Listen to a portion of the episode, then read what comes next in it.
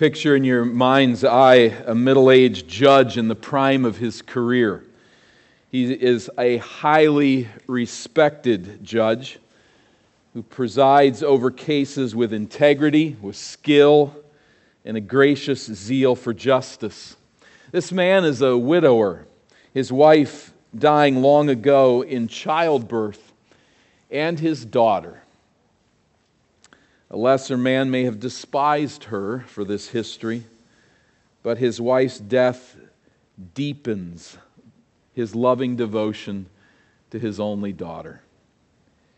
Sadly, the girl seems born to find trouble, and more of it than her father could ever imagine. She's a young adult now, living in a large city, has not visited her dad for a couple of years. One day, a troubled young woman is brought into trial before him. He studied her case, he does not recognize her name. But as she enters the courtroom, he is stunned to see that the defendant is his own daughter. Over several days, a case is made against her, and the evidence is absolutely overwhelming. Her father is heartbroken to learn that she married a gang member. They robbed a bank together. And she murdered five innocent people in that robbery in front of multiple witnesses. Now, just think on this illustration, this parable of sorts. Converging in this good judge's heart is the bitter interplay of love and justice. It's brutal. Every fiber of his being longs to acquit his daughter of her crimes, to rescue her from these consequences. He loves her with all of his heart. He cannot bear to think of his precious daughter living out the rest of her days on death row. But what can he do? To free her from the consequences of her crime would be a gross miscarriage of justice. He cannot declare her innocent because he knows she is not innocent. To overlook her crime, to use his power in some way to release her or to allow her to escape the country or something, it's impossible.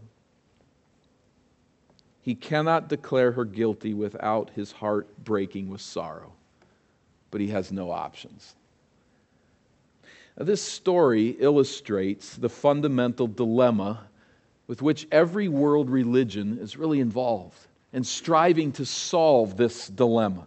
All world religions have some sense that God is just and that sin must be forgiven. Now, the, the structure of it, how it's all put together, might vary widely, and there might be multiple gods involved. But on some level, the divine holds us as human beings accountable, and there's some makeup that we need to do. At least at that level, world religions are dealing with this dilemma. But they really have no answer for how a God who is wholly righteous can justly love and forgive sinners. Even the Old Testament never fully answers this conundrum. How can God be just and at the same time justify sinners who break his law over and over again? Well, in Romans 3, we find the only answer to this conundrum, and much of the New Testament brings out the answer, but nowhere more carefully than right here. We find the answer to this conundrum. It is the answer that no other religion has ever imagined. In fact, it is an answer sinners naturally reject and every world religion actively opposes. When I come to religion, you come to religious people, and what is presented here is offensive. Now, many times it's not understood, and so it's kind of glossed over, and it's accepted on some level where people tag into it. And there are those with the name of Christian they believe themselves to be Christians who really identify far more with other world religions in their offense to this idea, to the solution of this conundrum of how God can be just, absolutely holy and righteous, and at the same time forgive those who have broken his law. This, what we find here against so many, is indeed the very good news of Christ. God has devised a plan by which to just, justly justify sinners. Now, we've learned in Romans 3 and verse 9 that Jews and Greeks are under sin, justly condemned. We noted that in 3 verse 9 of Romans. Are we Jews any better off? No, not at all. If we have already charged that all, both Jews and Greeks, are under sin. That is, there is a condemnation that is there for God's chosen people of Israel, as well as anyone who's not part of the nation of Israel at this point. Why is this? It's for it's written. The Old Testament brings bears witness to this. Verse 10 that none is righteous, no, not one. No one understands. No one seeks God. All have turned aside. Together they have become worthless. No one does good, not even one. And here lies the offense. We are justly condemned before God. But beginning at verse 21, God reveals the final solution to the justification conundrum. We're going to pick up verses 19 and 20 as we noted it last week. But let's note, first of all, as we come to verse 19, to put it with what we're considering here today in verses 21 uh, through the end of the chapter. But we find, again, reminding ourselves of the bitter reality. Everyone stands guilty of sin and deserving of God's just wrath. Verse 19 now we know that whatever the law says, it speaks to those who are under the law, so that every mouth may be stopped and the whole world may be held accountable to God. Paul is particularly focused here on the Jews, who are God's chosen people. Remember, God gives to Israel his written word, and he marks them as his holy people with the rite of circumcision. They are his by election, by God's choice, by God's love, Israel belongs to God uniquely out of all of the nations. But even in this privileged position, the Jews, like the Gentiles, stand guilty of breaking God's law. Every mouth is stopped, and the whole world is held accountable. There's the picture of the courtroom. The judge hands down the verdict. Before him stands all defendants that have ever lived, in some sense, that ever will live. And they stand before God, and the verdict comes down all have sinned and broken my law. And there's absolute silence.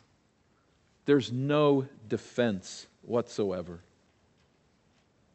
guilty of lying, guilty of stealing, of gossiping and slander, guilty of lust and greed and envy and anger and selfishness, guilty of not loving God as God and loving ourselves as if we were God. All guilty. And as the judge gives that verdict, I find the defendants guilty, every last one. There is this silence. As one commentator puts it, the defense withers in their throats as the verdict is announced. Paul clarifies, verse 20 For by works of the law, no human being will be justified in his sight, since through the law comes the knowledge of sin. By works of the law, no one will be justified. It is not by what we do, it is not by obeying the law of God that we have a right standing with God. This is not how it's done. It cannot be this way. The reason is that God's holy standard of behavior does one thing it's not an avenue to heaven, it's an exposure of where we fail. When the law is given, we simply see that we don't keep it. I think that's the idea there at the end of verse 20. Through the law comes the knowledge of sin. It is not through the law comes the stair step into heaven. God calls us to do this and not do this, and we obey and we enter into God's presence. It's not that. It's through the law comes simply this the knowledge that we fall short of the glory of God, that we don't obey Him, we break His law again and again. So the law reveals to us how incapable we are of pleasing God in our own strength.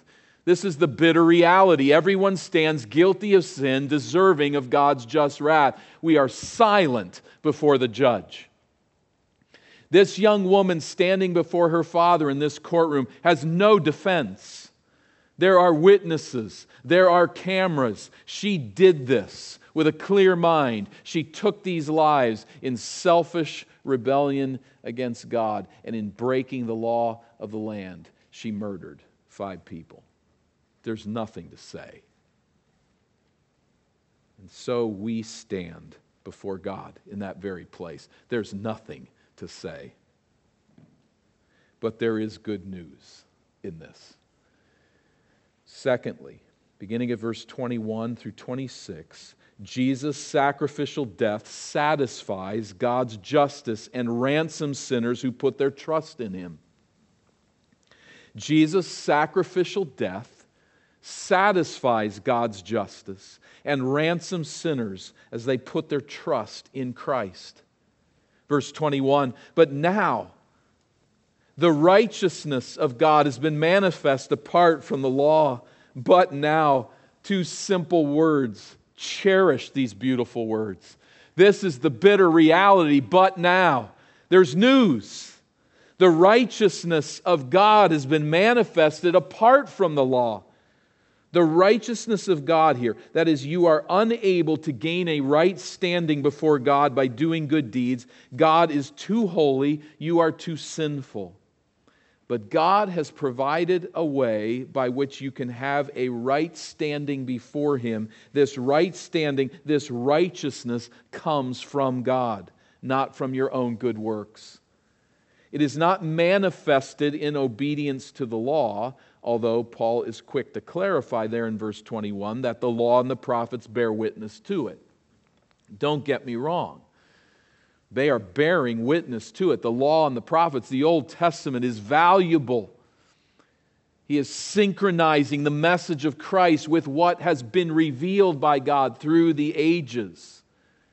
But this righteousness of God, this right standing with God, this righteousness in God allowing you to have a right standing with God, the Old Testament has spoken about it and pointed to it. Now, the Old Testament never solved the dilemma of how God can be just and justify sinners, but it did point there. Verse 22 the righteousness of God, the law and prophets bear witness to it, that is, to the righteousness of God through faith in Jesus Christ for all who believe. Here's the point your right standing before God does not come by obeying God's word. That make you a little bit nervous? I mean, it, it does on some level. That, that doesn't sound quite right. Your right standing with God does not come by obeying God's word, it comes by putting your faith in Jesus Christ. See it again, verse 22 the righteousness of God through faith in Jesus Christ. This is a new manifestation. It is a new unfolding of a new era of salvation history. It's not a new way of salvation.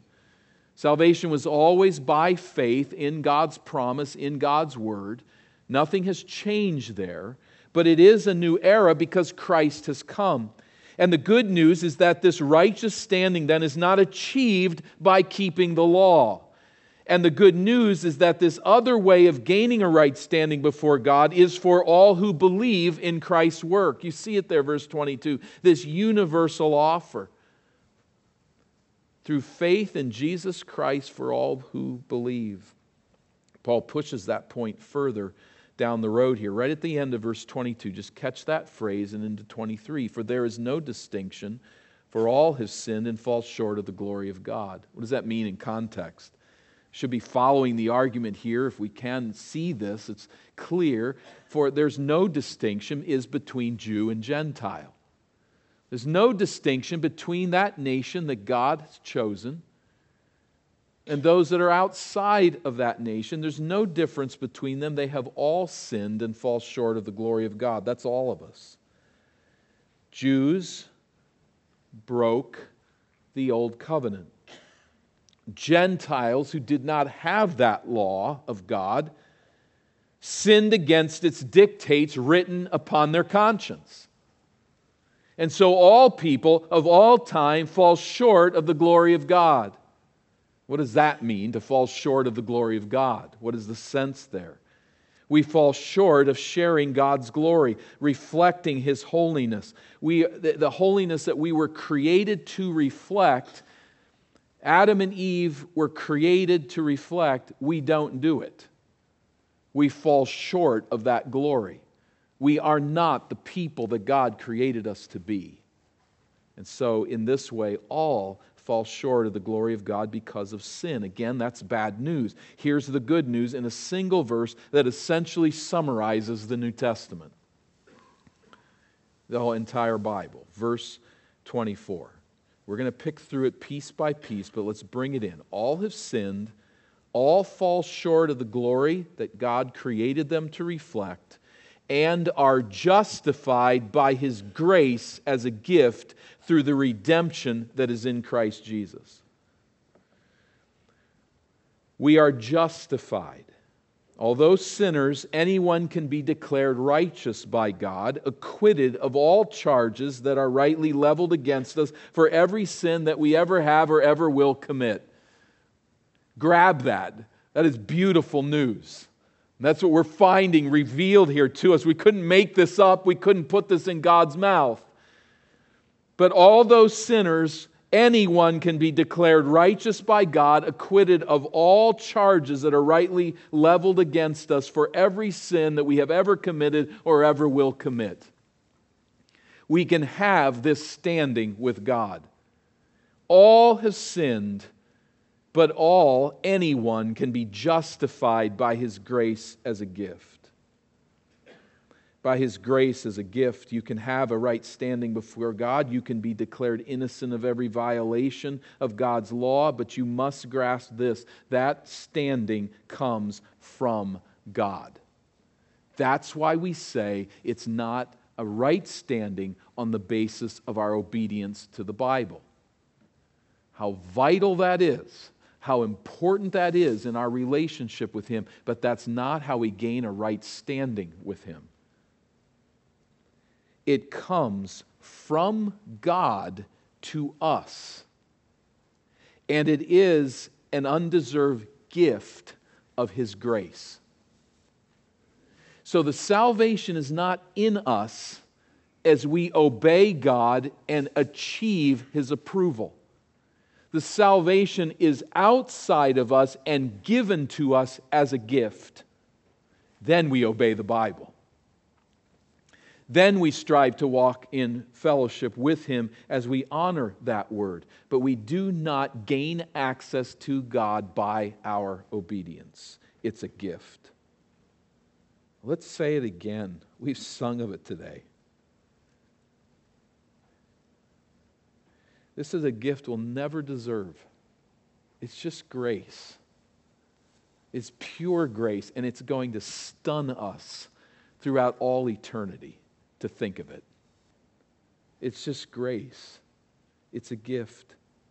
You'll never earn it, it's freely given to sinners. Now, that's wonderful, but it does create a troubling dilemma. We come back to it and we can just dismiss it and think past it. But really, when we're thinking clearly about this and when we're looking to our salvation and saying, is it real? Then it brings this dilemma, this conundrum. How does God declare me innocent when I'm clearly not? How does God give this gift of His grace and still be just? I have lied. I have stolen. I have disobeyed my parents. I have cheated. I've been unjustly angry. I've been filled with lust and envy and pride. How can God declare me righteous? How can God be right to do that? In our story, the judge cannot render an innocent verdict for his daughter and be just. It's just impossible. Here's the answer, verse 24 through the redemption that is in Christ Jesus. This grace comes not by God pretending I'm righteous when I'm not. This grace comes not by a miscarriage of justice on God's part. It comes by Jesus purchasing me away from the guilt of my sin, buying me, ransoming me, redeeming me, purchasing me out of my sin. Jesus pays a price to rescue me from the just consequences of my sin, indeed, from sin's very power. How does that happen? God puts Jesus forward, verse 25. God puts him forward as a propitiation by his blood to be received by faith. So God publicly put Jesus on display as a sacrifice who satisfied God's just anger against sin. As a propitiation, that is, God's just wrath must punish sin, and Jesus took that punishment. Do you believe this about yourself? I'm going to ask you individually, looking deep in your heart, I deserved to die for my sin. I deserved eternal punishment for my sin. To suffer God's eternal wrath is what is due to me. Do you believe this? Do you believe this also? That Christ Jesus graciously died in my place to suffer God's wrath for me. I deserve the wrath of God. If you, if you can't come to that place of just really admitting that, that I understand this, I deserve the wrath of God for my sin, then you got to start there. There's nowhere to take step two. And if you miss that, you really are bypassing everything else that follows. But if you say, Yes, I see that, I have broken the law of God time and time again. I stand before Him in this place that we've seen in this chapter, silent before the judge. Then can you see that Jesus Christ stood in your place and paid the full penalty that you deserved? God put him on display.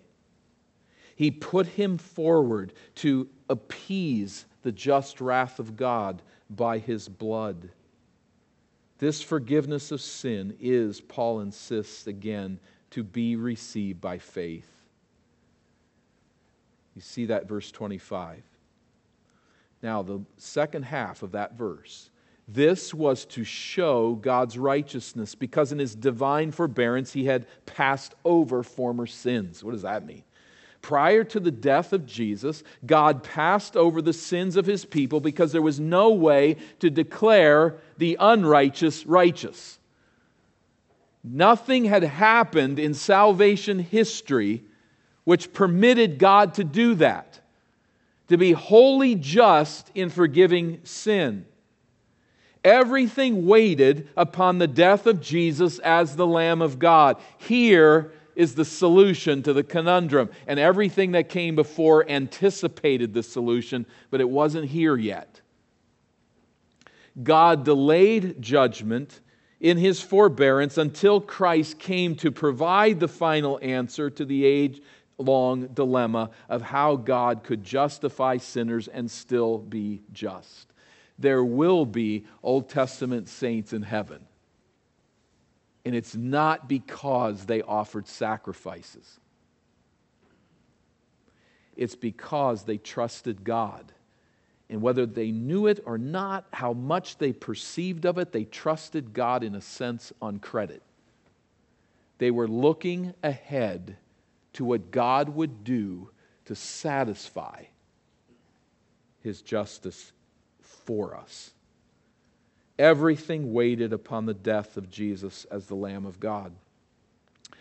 So, what the judge in our story could not do what no human religion has ever figured out, God accomplished by sending Jesus to die for sinners. Christ's death, verse 26, was to show his righteousness at the present time so that he might be just and the justifier of the one who has faith in Jesus. The he's here speaking in his of, of God, it was to show the Father's righteousness at this present time.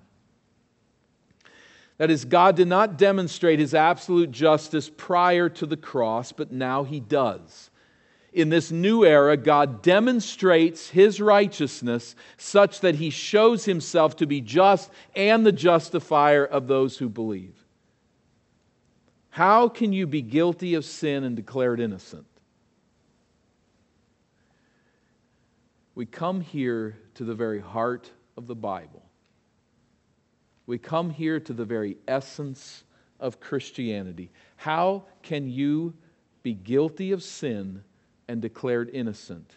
Jesus took your sin in his body and paid the penalty of God's just wrath by dying in your place. Coming to trust that message, coming to receive that rescue from outside of me is how we gain a right standing with God. It is Him coming to us by His grace as a gift, saying, Jesus suffers for you in your place, in my place, condemned he stood. Sealed my pardon with his blood. Hallelujah. What a Savior. So now God is holy, just, in justifying and declaring righteous the sinner who has faith in Jesus. Now that makes it personal here. It was to show his righteousness at the present time. He demonstrates how he is just so that he might be just and the justifier. We see that he's just in that he fully punishes sin, rightly so, but he's also the justifier, declaring the guilty innocent on the basis of what Jesus has done. But notice the personal part at the end there of the one who has faith in Jesus. Now, that's shorthand, to be sure, but that's you. That's me. It is for the one who has faith in Jesus. That is, it is for the one who throws his or her full dependence on what Jesus did. Is that you? Do you have this kind of faith in Jesus? If you are trying to earn God's favor by living a good life so that He will accept you into heaven, you do not have this kind of faith. You're tagging into the kind of faith that's so natural in this world, that is presented by all world religions, by very many religious people, many of them claiming even Christianity, but you don't have this kind of faith, if that's what you're thinking if you're trying to earn God's favor by living a good life, if you are trusting in your baptism or your religious knowledge, if you believe that your ability to see how other people break God's law means that you're okay with God, that's not the kind of faith that saves. You don't have this kind of faith if you're thinking that way. I see how other people break God's law and it means that I'm his child. No, it just means that you are perceptive enough to see where other people break his law. Your salvation from sin is not achieved by giving your best to secure God's favor.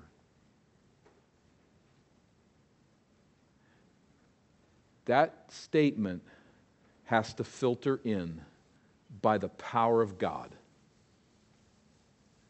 because that statement has been made in this church for decades. And we've seen time after time after time how it just falls like water running off the duck's back, as they say. Hitting hard ground and running off without sinking in. It's got to sink in. I implore you, in the name of Christ, let it sink in. Your salvation from sin is not achieved by giving your best to secure God's favor,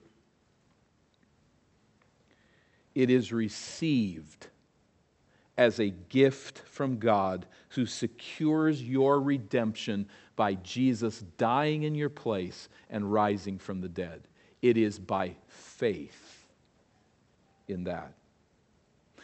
Now, verse 27 seeing this bitter reality followed by this good news. And the Bible, in a sense, encapsulated here in verses 21 to 26.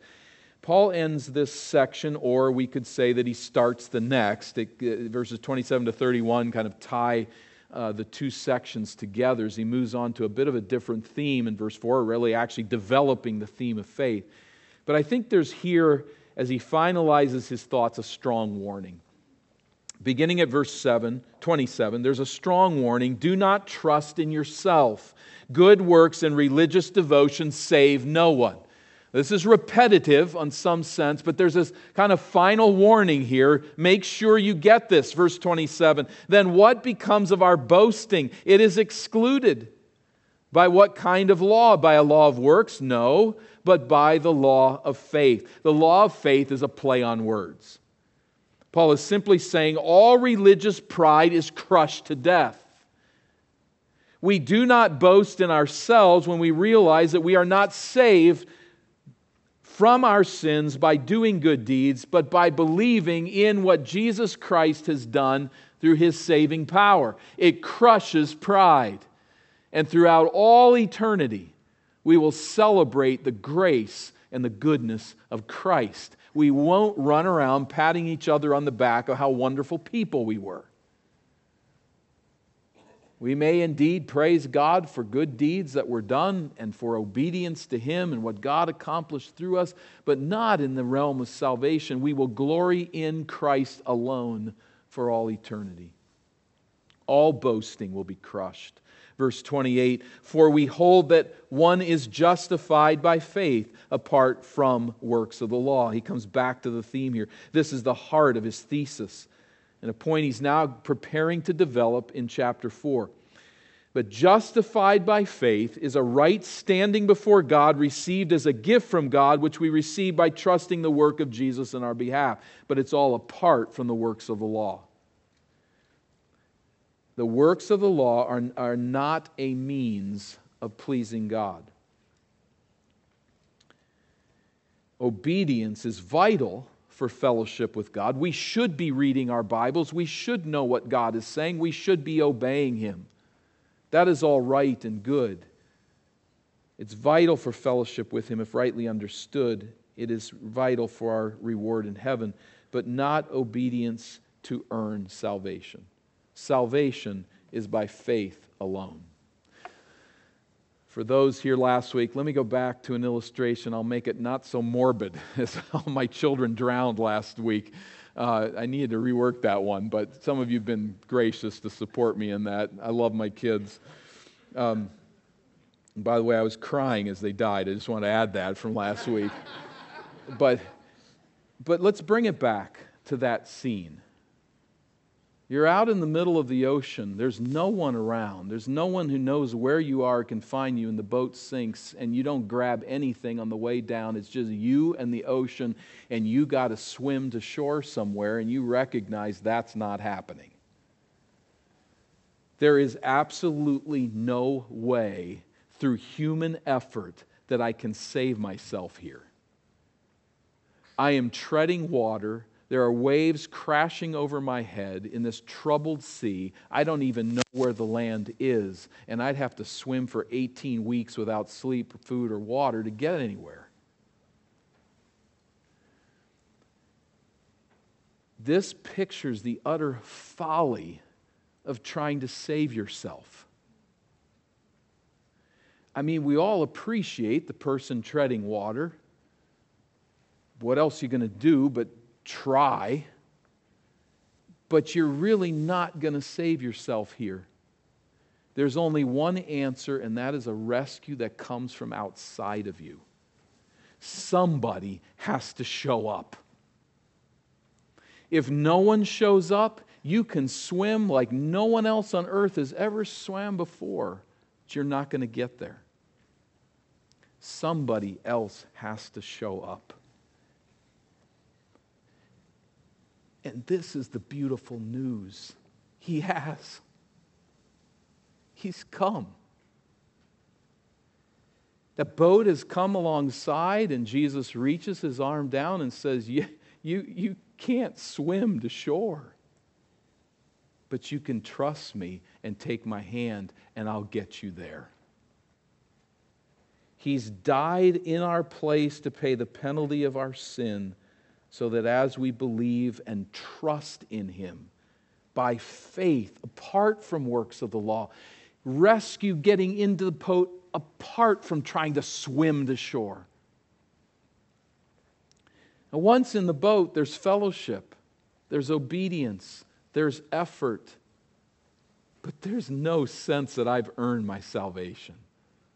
This comes from outside of me and is by his grace. Verse 29 or is God the God of Jews only? Is he not the God of Gentiles also? Yes, of Gentiles also. Another clarifier here. Since God is one who will justify the circumcised by faith and the uncircumcised through faith. Those that are the nitpickers about the prepositions, which is a good thing for a few of us to be, but verse 30, I don't think there's any point there that should be pressed by faith and through faith. I think he's just simply putting it here. There's one God, there's one way of salvation, and everyone, Jews and Gentiles, need to come the same way. It's by faith, it's by getting on this boat. That's it. It doesn't matter who you are. Maybe you're struggling in the water there next to somebody who's an Olympic swimmer. It is not going to matter. Not helping them at all whether Jews or Gentiles, with the law or without the law, circumcised or not circumcised, there's one God, there's one boat, there's one answer. It's Jesus Christ, and He will save those who believe. Those who put their trust and their confidence that He will rescue, He will rescue. Now, one, a Jew reading this might say, well, then you've just thrown out the Bible. You've just thrown out what we live for to obey God and to do what is right. If we're tracking with Paul, we're going to realize there's going to be some pushback. I'm not saved. I'm not pleasing to God by obeying his word. Again, after salvation, yes, but not before. And that's what he's stressing. And that's why he says, verse 31 Do we then overthrow the law by this faith? By this law of faith. Again, a play on words. This law of faith, this way of faith, rather than this way of earning our salvation by obedience to the law. Do we then overthrow the faith, the law, by this faith? No, by no means. On the contrary, we uphold the law. He's going to go to the law now in chapter 4 and say, Here it is. It's always been by faith alone. There's never been another way in God's conception. It's you who take these religious efforts and turn them into what they were never meant to be a way to please God through my obedience. But let me be really clear here, Paul says I am honoring the scriptures. I'm not setting them aside. I'm not saying forget the Old Testament. It means nothing. It all pointed to this answer in Christ. Every lamb that was sacrificed was screaming to the people, Jesus. They didn't know it, maybe. In some sense, there was a prospect of looking forward to Messiah, but they didn't get it. They didn't perceive it. They just knew they had to trust what God was saying. And that was that a lamb must die for sinners. But it was screaming, Jesus is coming. Jesus is coming all the blood shed, all the smoke that was rising from the temple and the altar, it all said, Christ is coming. The answer is arriving. I'm not throwing out the Old Testament. I see it fulfilled in Christ. I'm upholding that message. So, our judge, back to this story, he cannot acquit his daughter. It's a miscarriage of justice. He cannot help her flee the country. He cannot bear to have his heart crushed by condemning her. But there is a conundrum there that cannot be solved, humanly speaking. It just can't be solved. He's going to have to do right, and he's going to have to deeply suffer. A crushed heart as a father by condemning his daughter to death row. F. F. Bruce notes in his commentary on Romans that the genre of Greek tragedies was a really hot product in the ancient world. These stories that were written uh, of the, the tragic hero. And the Roman poet Horace chided authors of these tragedies in his day for their itchy trigger finger in using what was called deus ex machina that is, a literary device by which the author would resolve a challenging plot twist by introducing a God into the narrative who would swoop in at the right moment and fix everything. And Horace, this poet, was saying, Would you guys quit doing this? You get this plot all twisted up and difficult, and you don't think long and hard enough about how to bring it to resolution. You just introduce a God who comes in and fixes it all. Stop this. He wrote this Do not bring a God onto the stage unless the problem is one that deserves a God to solve it. Well, that's where we are here. That's right where we've come to. A problem that deserves a God who can solve it.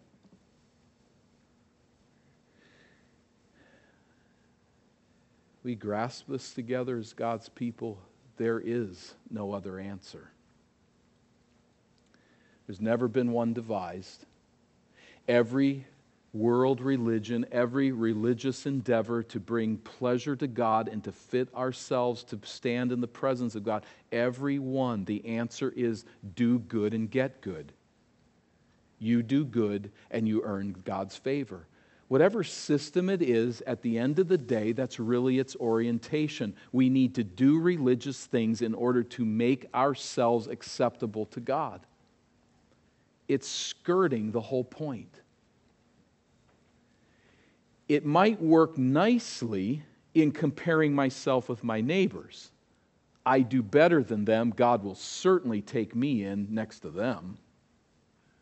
But it doesn't do any good when you stand before a holy judge.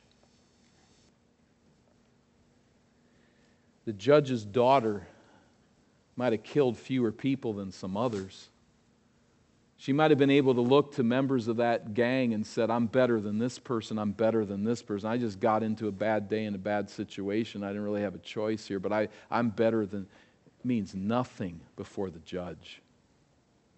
You're better than other people in your gang. You killed five people and you're standing here in my courtroom. You're guilty.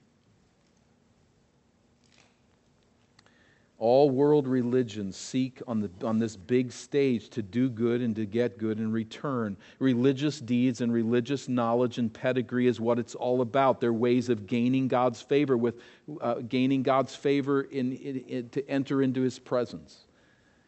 But let's come back down to the smaller stage to us? Are you trusting in good deeds? Are you trusting in religious works? Are you trusting on doing better, on learning from your mistakes, going to church, reading your Bible, praying, being a decent person? Are you relying on that? These might all be good things in their place. As Paul said in 3 2, what advantage does the Jew have? Much in every way. The Jews were entrusted with the oracles of God. To have the Word of God, to seek to obey it, to seek to be a decent person, is a good thing as far as it stands, but it can do nothing before the God of the universe. There's only one answer in the universe for how God can remain unimpeachably just and yet justify sinners, and this is it. Verse 24 we are justified by his grace as a gift through the redemption that is in Jesus Christ. We are justified, verse 28, by faith apart from works of the law. Here, we part ways with all human religion. Here, we part ways with all religious activity, all rites and signs and efforts and tradition. Here, we reach up out of the sea of depravity and judgment for the hand of Jesus Christ, who died in our place, who rose again, and will lift us into his rescue. He will ransom and redeem those who trust him. Have you trusted him that way? Apart from yourself, your own deeds, your religious labors. This call is before us. This offer is before us. This Christ alone is the Savior who solves the conundrum of, of justification. Let's bow for prayer. Lord, we give you thanks for what Christ has done for us as your people for those that have been called out of this darkness and have responded because of the work that you have done from eternity past to identify us as your own, to call us to yourself, to grant us grace and salvation. I pray that the message of salvation by grace alone, through faith alone, in Christ alone, by grace alone, that flows from this passage will not land on hard hearts and flow off. But for any trusting in their own way before you, any rejecting your salvation knowingly, I pray that you bring conviction, bring them to the light, and bring them to the joy of knowing forgiven sin and knowing the one who has forgiven us, knowing the one who paid the price. Bring them to that light today, we ask it in Christ's name.